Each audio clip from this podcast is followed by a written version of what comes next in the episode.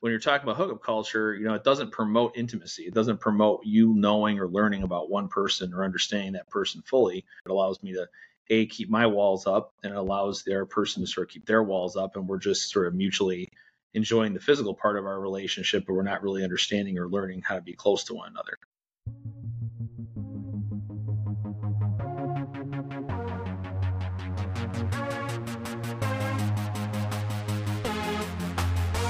Let's go! Welcome to Becoming an Epic Being with your host, Sukoon.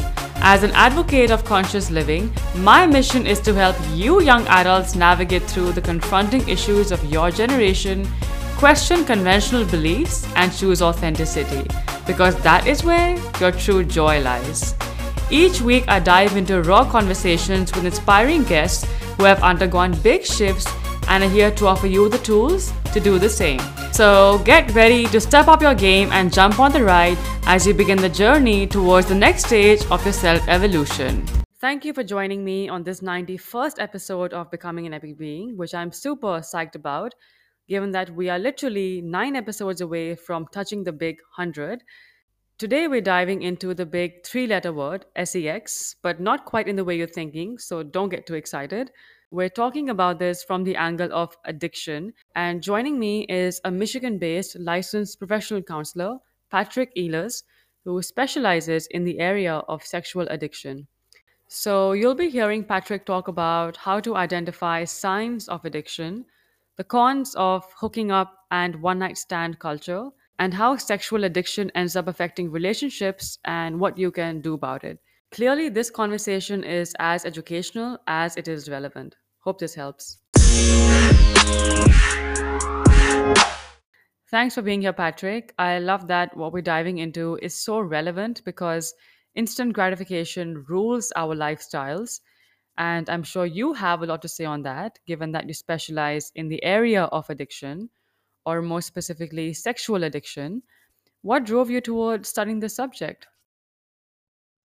Yeah, it's something that uh, you know, as I got started as a therapist, um, you know, I started realizing, this is an area in the field that is uh, is really, at least for a lot of folks, at least in, in the United States anyway, we're there was this very, it's a big need, and we don't have a lot of people who are um, uh, really helping specialize in that area. So we have a lot of addiction, uh, people working with drugs or alcohol, but certainly sex addiction itself is something that we don't really um, spend a lot of time uh, addressing. That is, is something that's a relatively new area, I would say, as far as research goes.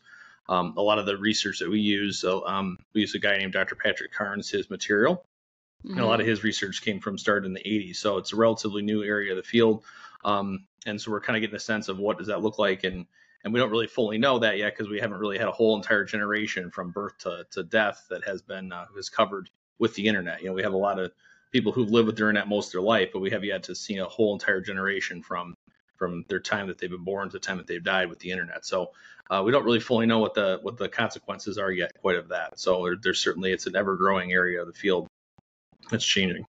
Gotcha. So I'm someone who loves diving deeper into understanding the reason and like just why things happen.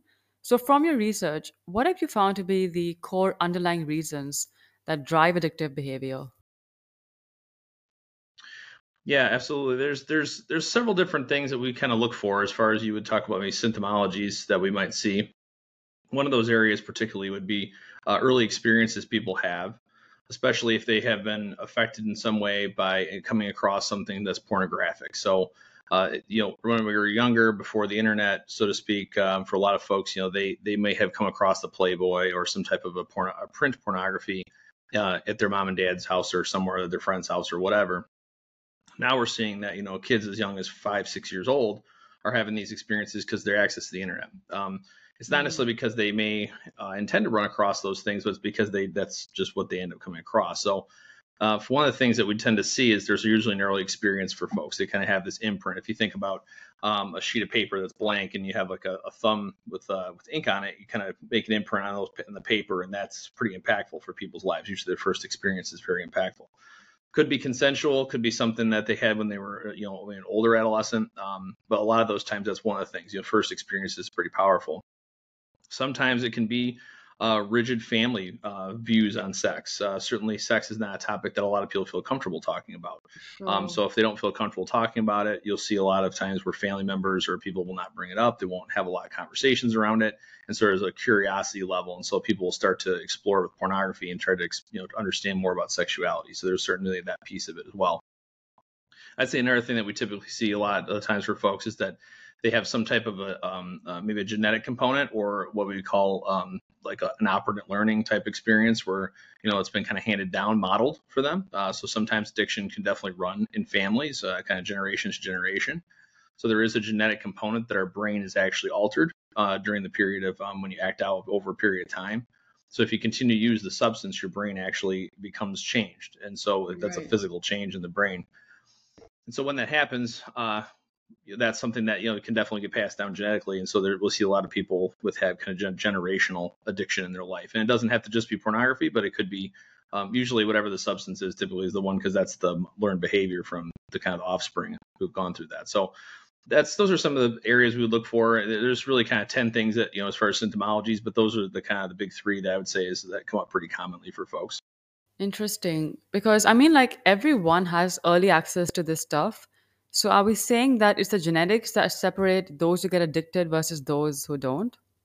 It could be. Uh, I wouldn't say that it's always guaranteed to be that way, um, but I do think that there's certainly the aspect that you're more um, your conditions are more favorable if you have more of a genetic component to it. Certainly, as far as the addiction goes, um, yes, there's a lot of people who are exposed to it, um, but how do we use that? You know, is that something that we end up using as an unhealthy behavior? So a lot of times you'll see people will use pornography as a way to cope, as a way to deal with stress, yeah, as a way to deal with um, the things in their life.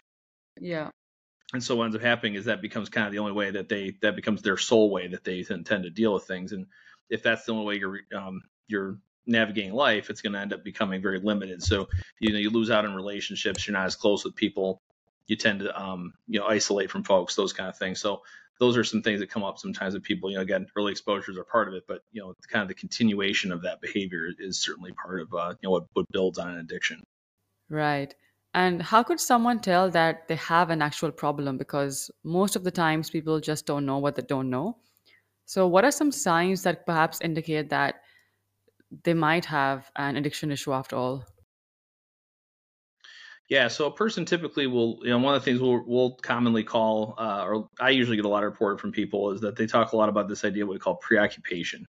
That's just a fancy term for kind of how how much are you thinking about sexual thoughts? Are you are you pretty much consumed most of the time or almost all the time with sexual thoughts? And we do live in a very sexual society, so there's much more access to it. And you, you add social media into that fact, there's so much, there's much more of that as well. So you have a lot of these areas where you're going to see a lot of sexual thoughts, but one of the things that people typically will report is that they get very um, overwhelmed with the thoughts of sex when they see people like in public. So they tend to sexualize everyone, even if they're not necessarily attracted to that person. They tend to sexualize them because they've associated that with with women, and you know if it's a man or, or vice versa. And so uh, that's a, a, common one I see a lot of time. People talk about the preoccupation, just overwhelming. It, it, it's I can't stop thinking about it. So that's one big sign. The, another one I would say that we look for would be how often are people able to um, engage with other folks? Are they isolating to the point that they're not able to connect with people? They, they tend to just only involve themselves in pornography, or are they consistently able to um, be totally, you know, is that something that's totally consuming their life and that there's nothing else that they're really involved with? They, it tends to affect their social life, their, um, their work life, to the point that you know they don't they don't do the things that they need to do. They they're focused on sex and watching pornography. So how overwhelmed is your life by by pornography would be kind of another area I'd say, um, especially if you're talking about um, the building of the addiction. You know, as, as, it elevates, you know, people kind of chasing that high, so to speak. Um, you'll see that that you know could be several hours of, of you know viewing pornography, especially if it's masturbation, you know, pornography assisted masturbation. It could be hours of that involved. So that's something else people can look for. Got it. So you know that the average Gen Z has access to pretty much everything that there is. How can they prevent themselves from being overstimulated and becoming a victim of addiction? Yeah, yeah. Um, well, I think the big thing is, and I was thinking about this when we when we were talking, um, you know, previous to this, that uh, you know what the answer. I think one of the big answers is how are we engaging face to face? How are you working on your intimate relationships?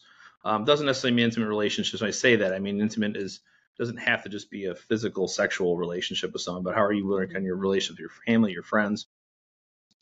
Getting away from screens, I think, is a big part of that, right? If you try to eliminate some, not totally eliminate, but certainly, you know, try to reduce the amount of screen usage, so you're not going to be, you're not going to have as much access to it. Trying to connect with people more face to face, I think, certainly is, a, is an element that will help with that another thing that can be done that people tend to um, do is kind of put blockers or put things that allow you to have a certain amount of time online so you're not consumed completely by your by your phone. And putting good boundaries around where your phone is going and where you know what area do you have access. If you have your access to your phone all the time the likelihood that you're going to always be checking it always wanting to know what's going on um, you know we see a lot of those type of things even when you're talking about reinforcement from just the phone right from social media those kind of things without pornography being involved. But certainly this idea of reducing your amount of screen time and like i said boundaries around where the phone goes. I mean, the phone really should never be in the bathroom or the bedroom. I yeah. mean, both of those two places are very True. common for people. That's where the people most of the time act out.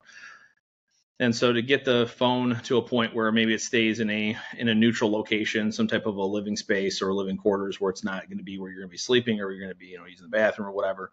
Um, those can help with that too. I, I always encourage when, I, when some of the first boundaries you work on with guys I, I, I'm typically working with, I always say, hey, look, those those are two big places. Let's start right there. Let's keep the phone out of the bathroom in the bedroom and that you know that really starts to diminish some of that usage. So so those are a couple areas I would say as far as like you know practical things you really can start yeah, doing. so like right basically today. just being self accountable and setting your own um rules for discipline and just managing your temptations and so on.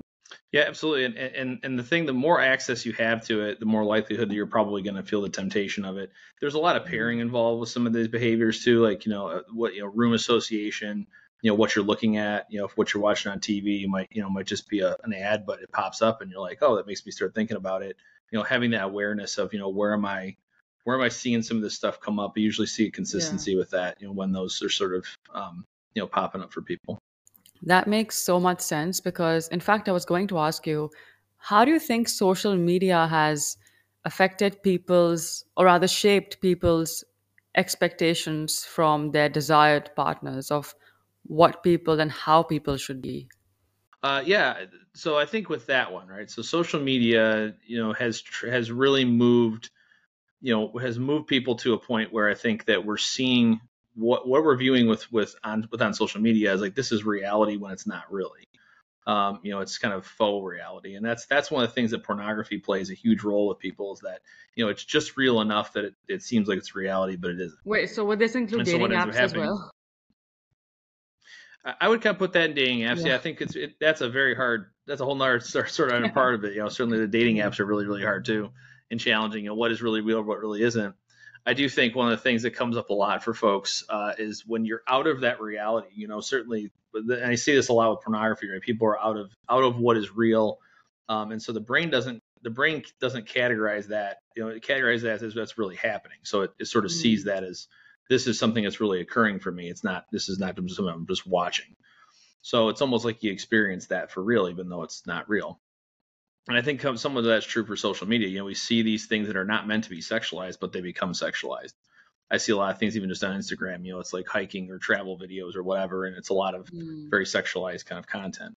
It's not intended to be, but that's that's sort of what it ends up becoming. So how can we you know be realistic in that way? Like you know knowing that social media is, is again it's altered to some degree. It's not real. It's sort of a virtual reality to some degree um, and understanding that that's you know that some of these things there might be people who really truly do live lives that are similar to this but it's not you know that's not fully their reality. It's a it's a it, it does have a, a bit of a degree that's it's it's fake in that sense but I do think when you're talking about again managing expectations, you know, then of course then I have to look in with myself. You know, what are my expectations for a partner? What are my expectations for the life that I want to live with somebody, so that I'm not in a position where my expectations are unrealistic. I think that's the another thing social media can tend to do is it, it ch- changes our expectations for what a partner could be, what a partner should be. What does that mean for us? What does that look like for us? And so we tend to sort of focus on those expectations rather than focus on what what is right in front of me the person that's in front of me and they're not going to be perfect. We're none of us are. So how can we be okay with that you know sort of in that space of yes i'm i'm i my partner is a wonderful person and i love the person for who they are rather than love from what they what i think they could be or what they what i think that they're working to should be or whatever however i want to word that. You know there's some there's some uh, parts of that that i think are certainly the expectations of people that are, are unrealistic True. And at some level, even comparison has just played a huge role in how we see ourselves and others, and just a constant comparison with what we see in the social construct. And I feel like we've become very delusional about what people are like or should be like. hmm Yeah, what they look like, how their body is, you know, what their body looks like. Those kind of certainly are aspects of that. You, you bring in this uh, sort of the sexualized piece there. Yeah, the comparison's huge. And then how does that turn in for us, right? So the person who's viewing that is that then that person comparing themselves then to other people. You know, I don't have this life, and brings a lot of sort of depression and anxiety. I think around kind of where I'm at in my life. Um, and everybody's season is going to be in a different place. So it doesn't mean that I'm somehow, you know, behind the curve, so to speak. It's just that if I'm comparing myself to where somebody else is, um, I'm not going to be giving myself a, an opportunity to really live my life. I'm, you know, comparing to something that somebody else has. Precisely. I'd also like you to speak about how this whole hookup slash one night stand culture actually sabotages the intimacy that people seek. Yeah, absolutely. Yeah, I think that that's another area for sure that's that's really affected by social media. And you you know you talked about dating apps earlier. I think there's a an aspect of that as well that come up. Uh, so the hookup culture, you know, one night stands, that idea of you know being able to be with one person, um, you know, one person then another another person to another person is very what they call the the term they typically use for that is conquest type behavior. You know, you, for for some people, it's to try to see if they could to have that person sleep with them or that person be with them, and so there's a a thrill there. Sometimes people are drawn to the newness of a relationship. So when you first get into a relationship that kind of puppy love, you know, everybody kind of feels really great for the first three months. It's kind of that bonding agent. But when you get to that point where it starts to change and you start to see the you know person you know more realistically because you're not you're no longer having that sort of feeling with them, um, then the person leaves and finds somebody else. And so there's sometimes people are drawn to that particular um, feeling because that feeling is very powerful. So when you're talking about hookup culture, you know, it doesn't promote intimacy. It doesn't promote you knowing or learning about one person or understanding that person fully. You know, one of the things we think about intimacy is the idea for to be fully known or to fully know somebody else. And so it doesn't promote that. It allows me to a keep my walls up and it allows their person to sort of keep their walls up and we're just sort of mutually enjoying the physical part of our relationship, but we're not really understanding or learning how to be close to one another. And so a lot of times when you have uh, you know relationship after relationship, again you go back to comparison. Well, this person was great, this person wasn't, and then sort of it's it's kind of I have all these different options when really I'm not bonding to one person. I'm not learning Mm. the all about this one particular person, and to build that intimacy piece and foundation with with one individual. So that's really where I think when you're talking about intimacy and how intimacy is affected by the hookup culture is that it doesn't promote any of that because you're not learning about you know you're learning about all these people on a very small scale you're getting a small snapshot almost like a polaroid of a person but then you're not really getting the full scope of who they really are you know the, the, their, dreams their desires their um, their fears their their strengths they're all, all, all across And the that's board you know such what a huge part of intimacy. All of this stuff forms such a huge Mhm. part. And if you aren't even diving into that, then like you have no intimacy then. It's just a, you know, it's like a physical thing that fades away so quickly. Absolutely. And and then you also don't do that either, right? So as a person who's hooking up with multiple people at once or you know multiple times in a row, you're also not being able to be nurtured. And so the foundation to mo- all intimacy really is coming from a place of nurturing. You know, can I be nurtured? Can I allow that person to care for me? Yeah, it's Yeah. risky. That, that might get hurt, but I have to risk that if I want the intimacy piece and vice versa. That person has to also do the same. Uh, and that's not an easy thing because we live in a culture where we don't like to risk things. We don't like to stand out into that, you know, I could be hurt place um, because, you know, nobody, human beings don't want to be hurt, which, you know, understandably, and a lot of people have been hurt. But how do we, you know, allow those things to become strengths for us? How do we allow those things to become ways we can be resilient so that we're not in a position where we're just, you know, continuing to just go from person to person and never actually building a relationship with someone? Did you mention that there's a certain type of personality involved when it comes to engaging in high pleasure activities like one night stands and so on? I wouldn't say it's a personality. Uh, just the term that's typically used, at least in the sex addiction world, is, is conquest type behavior. So the idea there's, you know, you're trying to, you know, be con, you know, you're sort of conquesting for the next person. Conquesting? Um, it's not necessarily. That's just the term that we use. Yeah, that's yeah, that's the best term I can put to it. it. Is like it's not a personality, so to speak. It's a person who is, um, their behavior is very like you know trying to a, a, attain the next person or to try to get to be with the next person, so to speak. So their goal is not really to be with a person. Their goal is to get the relationship and have that sort of conquest, right? To to uh, but, be successful at having this relationship or short term relationship. Yeah, but I'm wondering if it's fair to put people who are commitment phobic under a certain category, or is it like completely random and there's no correlation to personality types and what kind of people engage in addictive behavior, so to say? I don't know. There's a common thread, so to speak, of There's people not. who are are doing that. I think that you see sometimes what happens is like you know people who watch a lot of pornography if they start there that becomes part of their addiction yes can that spread to those re- relationships and that behavior right. yes it can um, it certainly can escalate to that it doesn't mean it always does but it does for some folks and so again does that how does pornography you know change my view of how i see women how i see relationships do i just see them as just someone to sort of you know just you know take for my pleasure so to speak and then move on and if that's my viewpoint, then I then I tend to have a you know more of a conquest type behavior because I'm going to move into that that realm of it rather than just being in pornography. So sometimes both of those coexist. They can the people can be doing both things right. and still you know continue to act out that way. Uh, I wouldn't say there's like a common thread. I mean, I know a, a, very big pop culture psych term right now is narcissism, and so there are people who have narcissistic tendencies that yes. can be like that, but that doesn't necessarily mean that they are diagnosably narcissist, right? They just they may struggle being able to be out, you know outside of their own you know world yeah. worldview, so to speak. Um, and that's something that you know people can learn to do, learn to change. Uh, but when they are maybe you're immersed kind of in an addiction, uh, a lot of your life becomes about you. So it's very you become very inwardly focused in that way. Sure. Just going back to addiction, would it be fair to say that it plays a major part in infidelity? Absolutely. Yeah. One of the things that happens a lot with folks, and we see it with where we're, um, where the specialty that I work, especially practice we work with, um, is partner betrayal trail, or sorry, partner trauma, partner betrayal trauma. Okay. Say that three times fast. Uh, those are, uh, those are, it's a, it's basically a, what happens for a lot of partners when, when addiction is present. So usually what ends up happening is somebody who you know earlier in their life they haven't gotten they've gotten involved with pornography they've, they become addicted to it they don't feel they're an addict they they see it as again kind of a coping skill um, it may not be something that's even life threatening to their life right it's just and i mean that is like it's not going to make their life fall apart they're just they're they're kind of a um, a functioning addict in that way they get married uh, their wife's, you know, their wife says to them, you know, hey, I'm not, I don't, I don't want you watching any porn. And they may have even been asked about the fact that they were watching it. And um, as time goes on, uh, they get caught somewhere down the road. And mm-hmm. so what ends up mm. happening is for a partner, um, they start to experience what is typically like a PTSD like symptomology. Um, and so sometimes that's diagnosable as PTSD, but other times it's just some symptoms that are similar to that. So you'll see a lot of this hypervigilance, you know, detective kind of work. Uh, I don't trust you.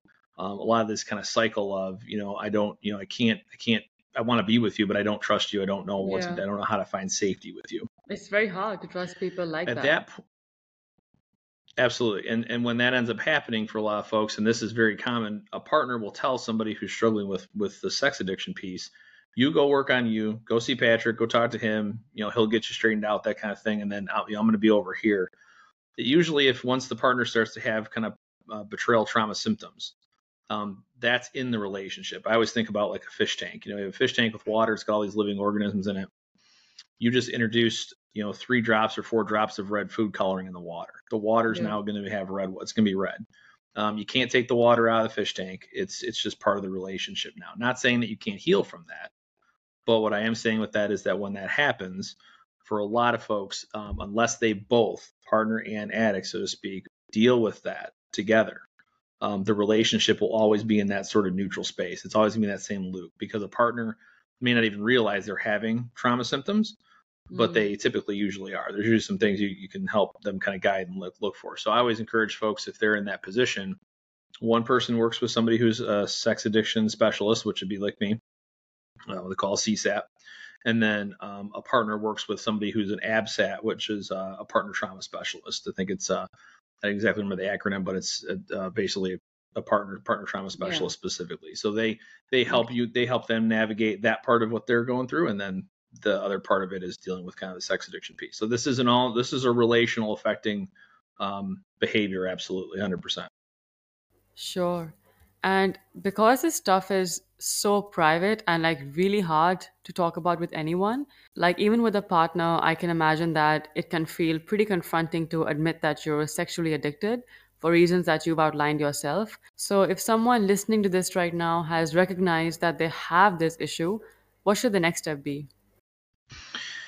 Yeah, so there's a couple things they can do um, besides seeking some type of therapy. First, you got a specialist, and I say that because a lot of people who are not specialists, again, they can help with some of the stuff, um, but they may not be able to help directly with some of the, the symptomologies for people who are struggling with sex addiction specifically.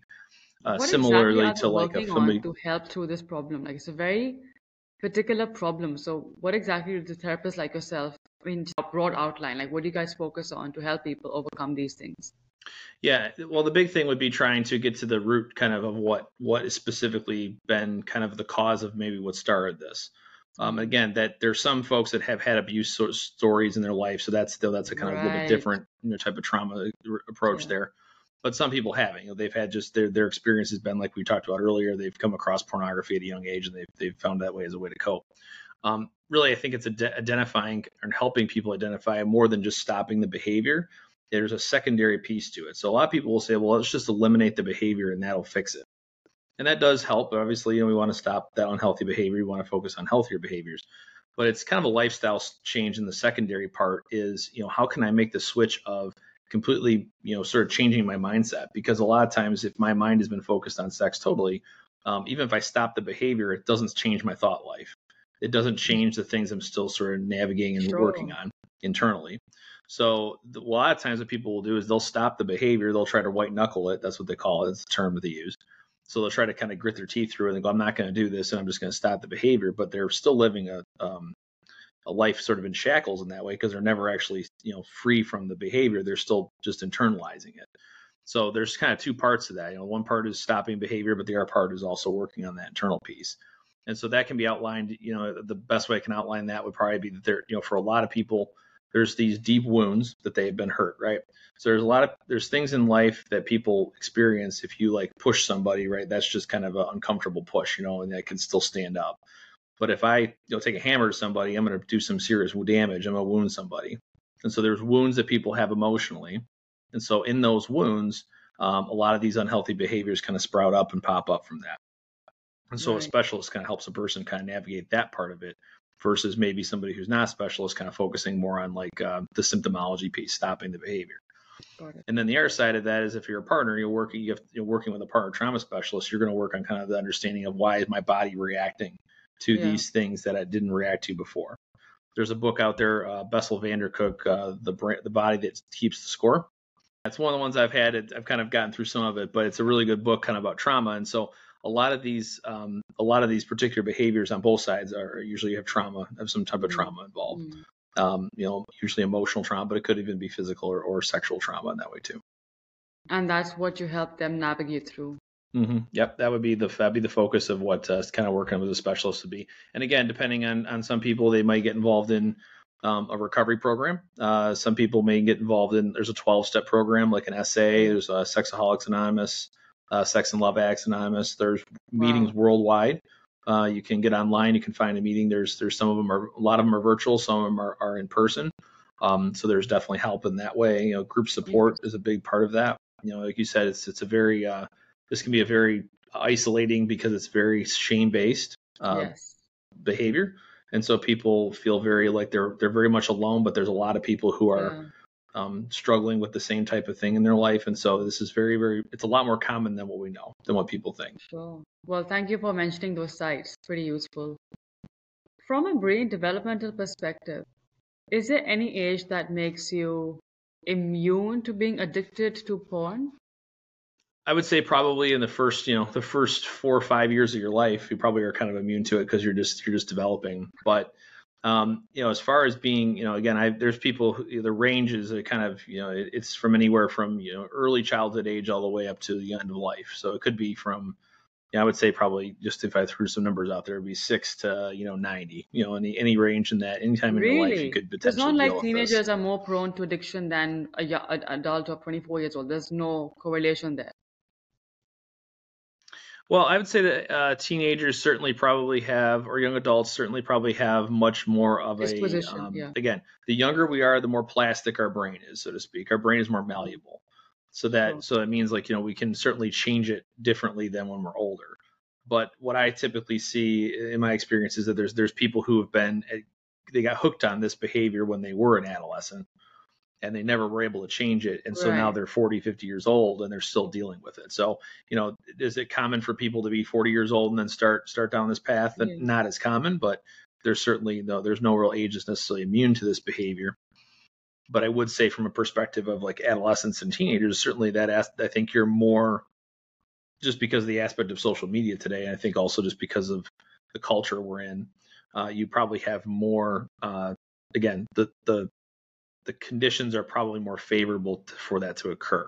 Right. It's not guaranteed to happen that way, but there are probably more conditions are favorable in that way because it is something that is more accepted, uh, but it's hidden. You know, so like it's accepted that people watch porn, but they don't talk about it, which is a it's a incongruency. It doesn't connect, right? So that's that's where some of that comes up from.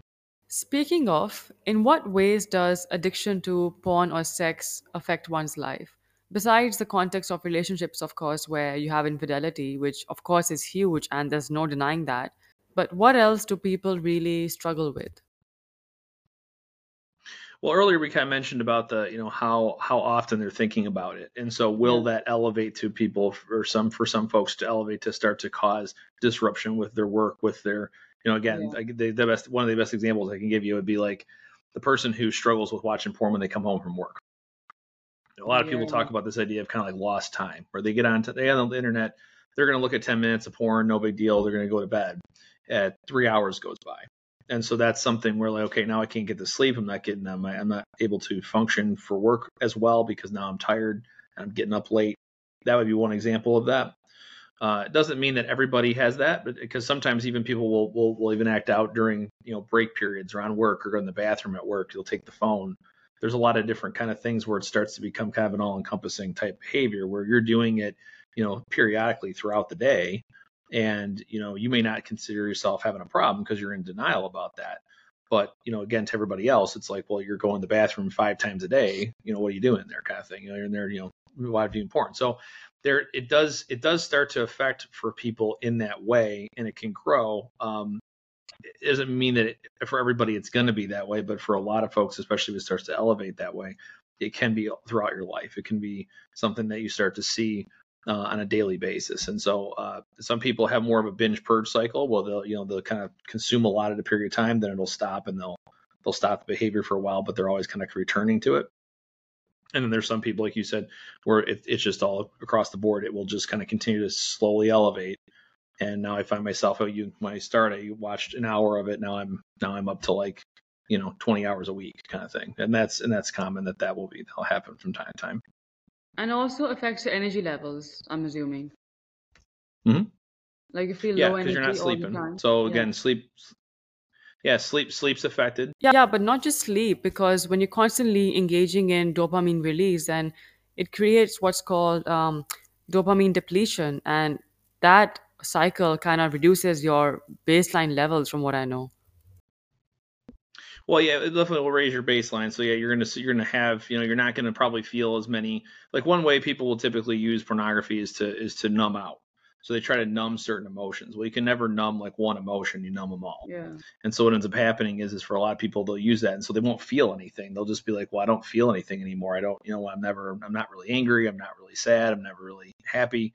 Because I, I've numbed out so much. So there's there's that as an aspect. But kind of back to you said dopamine that also plays, you know, because I've I've raised that level because I'm always having that that hit, so to speak, of dopamine. Now it's gone up. Now I'm trying to reduce it because I'm not acting out as much. And so yeah, could definitely be part of that. Low mood, depression type symptomologies, anxieties. Um, one that's very common for folks that's very tied to um, pornography is ADHD or ADD. Um, so it kind of again, the when pornography helps to sort of uh, quiet the other voices, so to speak, in someone's head, or like the focus. The focus helps you kind of hyper focus. So sometimes people will have that association there. It, it helps them to to do a bit, you know, to focus in a way that they wouldn't be able to if they weren't acting out. Um, and again, they may be undiagnosed, but that's that's something that sometimes comes up too. So there are some other mental health uh, associations with it too. And now on to the bright side, if there is one. Is there like a healthy level of watching porn or masturbating? Yeah, I get that question a lot, and I and I don't I don't I guess it really depends on kind of the individual person's under like you know again probably some different parts of their individual belief system and also what they feel is healthy. So if you're a single person and, and, you know and you're you know you're watching pornography and, and and masturbating, I mean I could see that being something as you know maybe you wouldn't have an issue with that. You know if your your faith base tells you you know that you're okay with that, whatever the case might be that you're you're comfortable with that. I mean I I see it being something that I could see why people are drawn to it. I guess the No, couple downsides I'd say with I'm it is that biologically. If there's a healthy level. oh but okay but Yeah, okay biologically Yeah. yeah I don't, I don't know if there's if I'd say there's necessarily a healthy in that sense. I mean I think that you know there's there's there's a piece of us that you know you know we are sexual beings so I can understand why people would would want to do that. I certainly can understand people would find a you know could try to find a healthy balance to it. I think the the biggest concern biologically I'd say is that how is it affecting my brain in the fact of you know what I'm choosing to do with my view, my view, you know, if that's my consistent routine of how I'm, you know, finding ways to cope with stuff, does that does it continue to play out as as I move forward in my life? That would be kind of my biggest probably, you know, from a biological perspective, would probably be the biggest concern. Because if my brain is altered to that degree, that doesn't, you know, once I build sort of those little pathways in my brain, those don't go away. They just become dormant once I stop using them. So if I have built a pathway that I've used pornography and then I just try to stop, you know, that porno that pathway still exists. It doesn't just, you know, Mm. dry up. It just becomes dormant, so to speak. So I always think of like little roads through your brain. And so you have, you know, you can use different roads to get different places. And your other road just becomes unmaintained. It's not something you're using, but it's still there. And so is that something that could still draw me down, you know, in the future? And a question popped in my head earlier when you were talking about how people explore with multiple partners. Have you by any chance come across in your research um, a from the perspective of our biology or evolutionarily, if we are more prone towards monogamy or polyamory? Well, I, I don't have any personal research on any of that, but I know when we've we've done, I know some of the the research stuff that we use. Again, Dr. Carnes, he's our he's the guy that we use a lot of the research from. Um, he, you know, they talked a lot about you know the idea when you're when you're uh, when you have polyamory, um, it's one of the things that you know we're, we're sort of pe- people struggle having that relate because it always feels like there's going to be somebody who's going to be uh, not attended to, right? There's the if you are with multiple partners, it's going to affect how you how Very you lonely journey, from you know, what can you I re- understand. It's a very lonely journey. yeah how can you really truly be you know intimate with one person if you've got multiple people you're part of you know Yeah. uh, my my my hypothesis would be that you probably become kind of compartmentalized meaning that you know you're one person with one with one one partner and you're probably another person with the other rather than being truly who you are um, so I, I would just say that you know that because I know in, in a lot of cases with uh, with with sex addiction particularly uh, compartmentalization is a big part of people's uh, journey so they tend to you know I'm one person over with this group of people and I'm one person with this group of people and and so what ends up happening is they don't they're they're almost disconnected from themselves because they don't really know who they are. They're they're multiple people uh, with multiple groups. So you so I would imagine with polyamory is kind of probably that's just my my hypothesis would be that they probably have a similar type of uh, experience. Interesting. Well, thank you, Patrick, for creating such awareness around what I would call a pretty relevant topic. And just before we wrap up, how would you describe an epic being? An epic being is would be somebody who is living in their best understanding of themselves, and they are they know they're having a direction of where they're headed, and they are you know living in sort of that passion of that direction that they're that they're living in, whatever conviction that is, and that they're they're helping to um, support our people that are around them in the best way that you know with how they truly are understanding themselves to be. Very cool. And where would you like people to reach out to you? Should they have any questions about any of this or just want to dive deeper? Yeah, so we have uh, so our website that we're at, uh, the practice is northpoint-counseling.com, and we are in the Detroit, Michigan area, um, and so we are Michigan's number one, or we're one of Michigan's top resources for sexual addiction and partner trauma. Uh, the other area you can reach me at is my, my Instagram is rated underscore PGE, and I also have a Threads account with that as well. So that's the same uh, same name there as well. And um, uh, those are probably the two biggest ways to get a hold of me. I do have a LinkedIn if you'd like to reach out, or and, and also I know there you know talked about the email. If there's no, and my email is patrickeilers.we at gmail.com. Perfect. I shall put that in the show description. Um, thank you, Patrick, and great conversation. Appreciate this. Yeah, thank you so much for having me. And that's the wrap. Thanks so much for tuning in. If this conversation resonated, help spread the value by sharing with a friend and feel free to share your thoughts and comments on Instagram at epic.beings. Also, to stay up to date with weekly episodes, you may want to hit subscribe. Until next time, stay epic.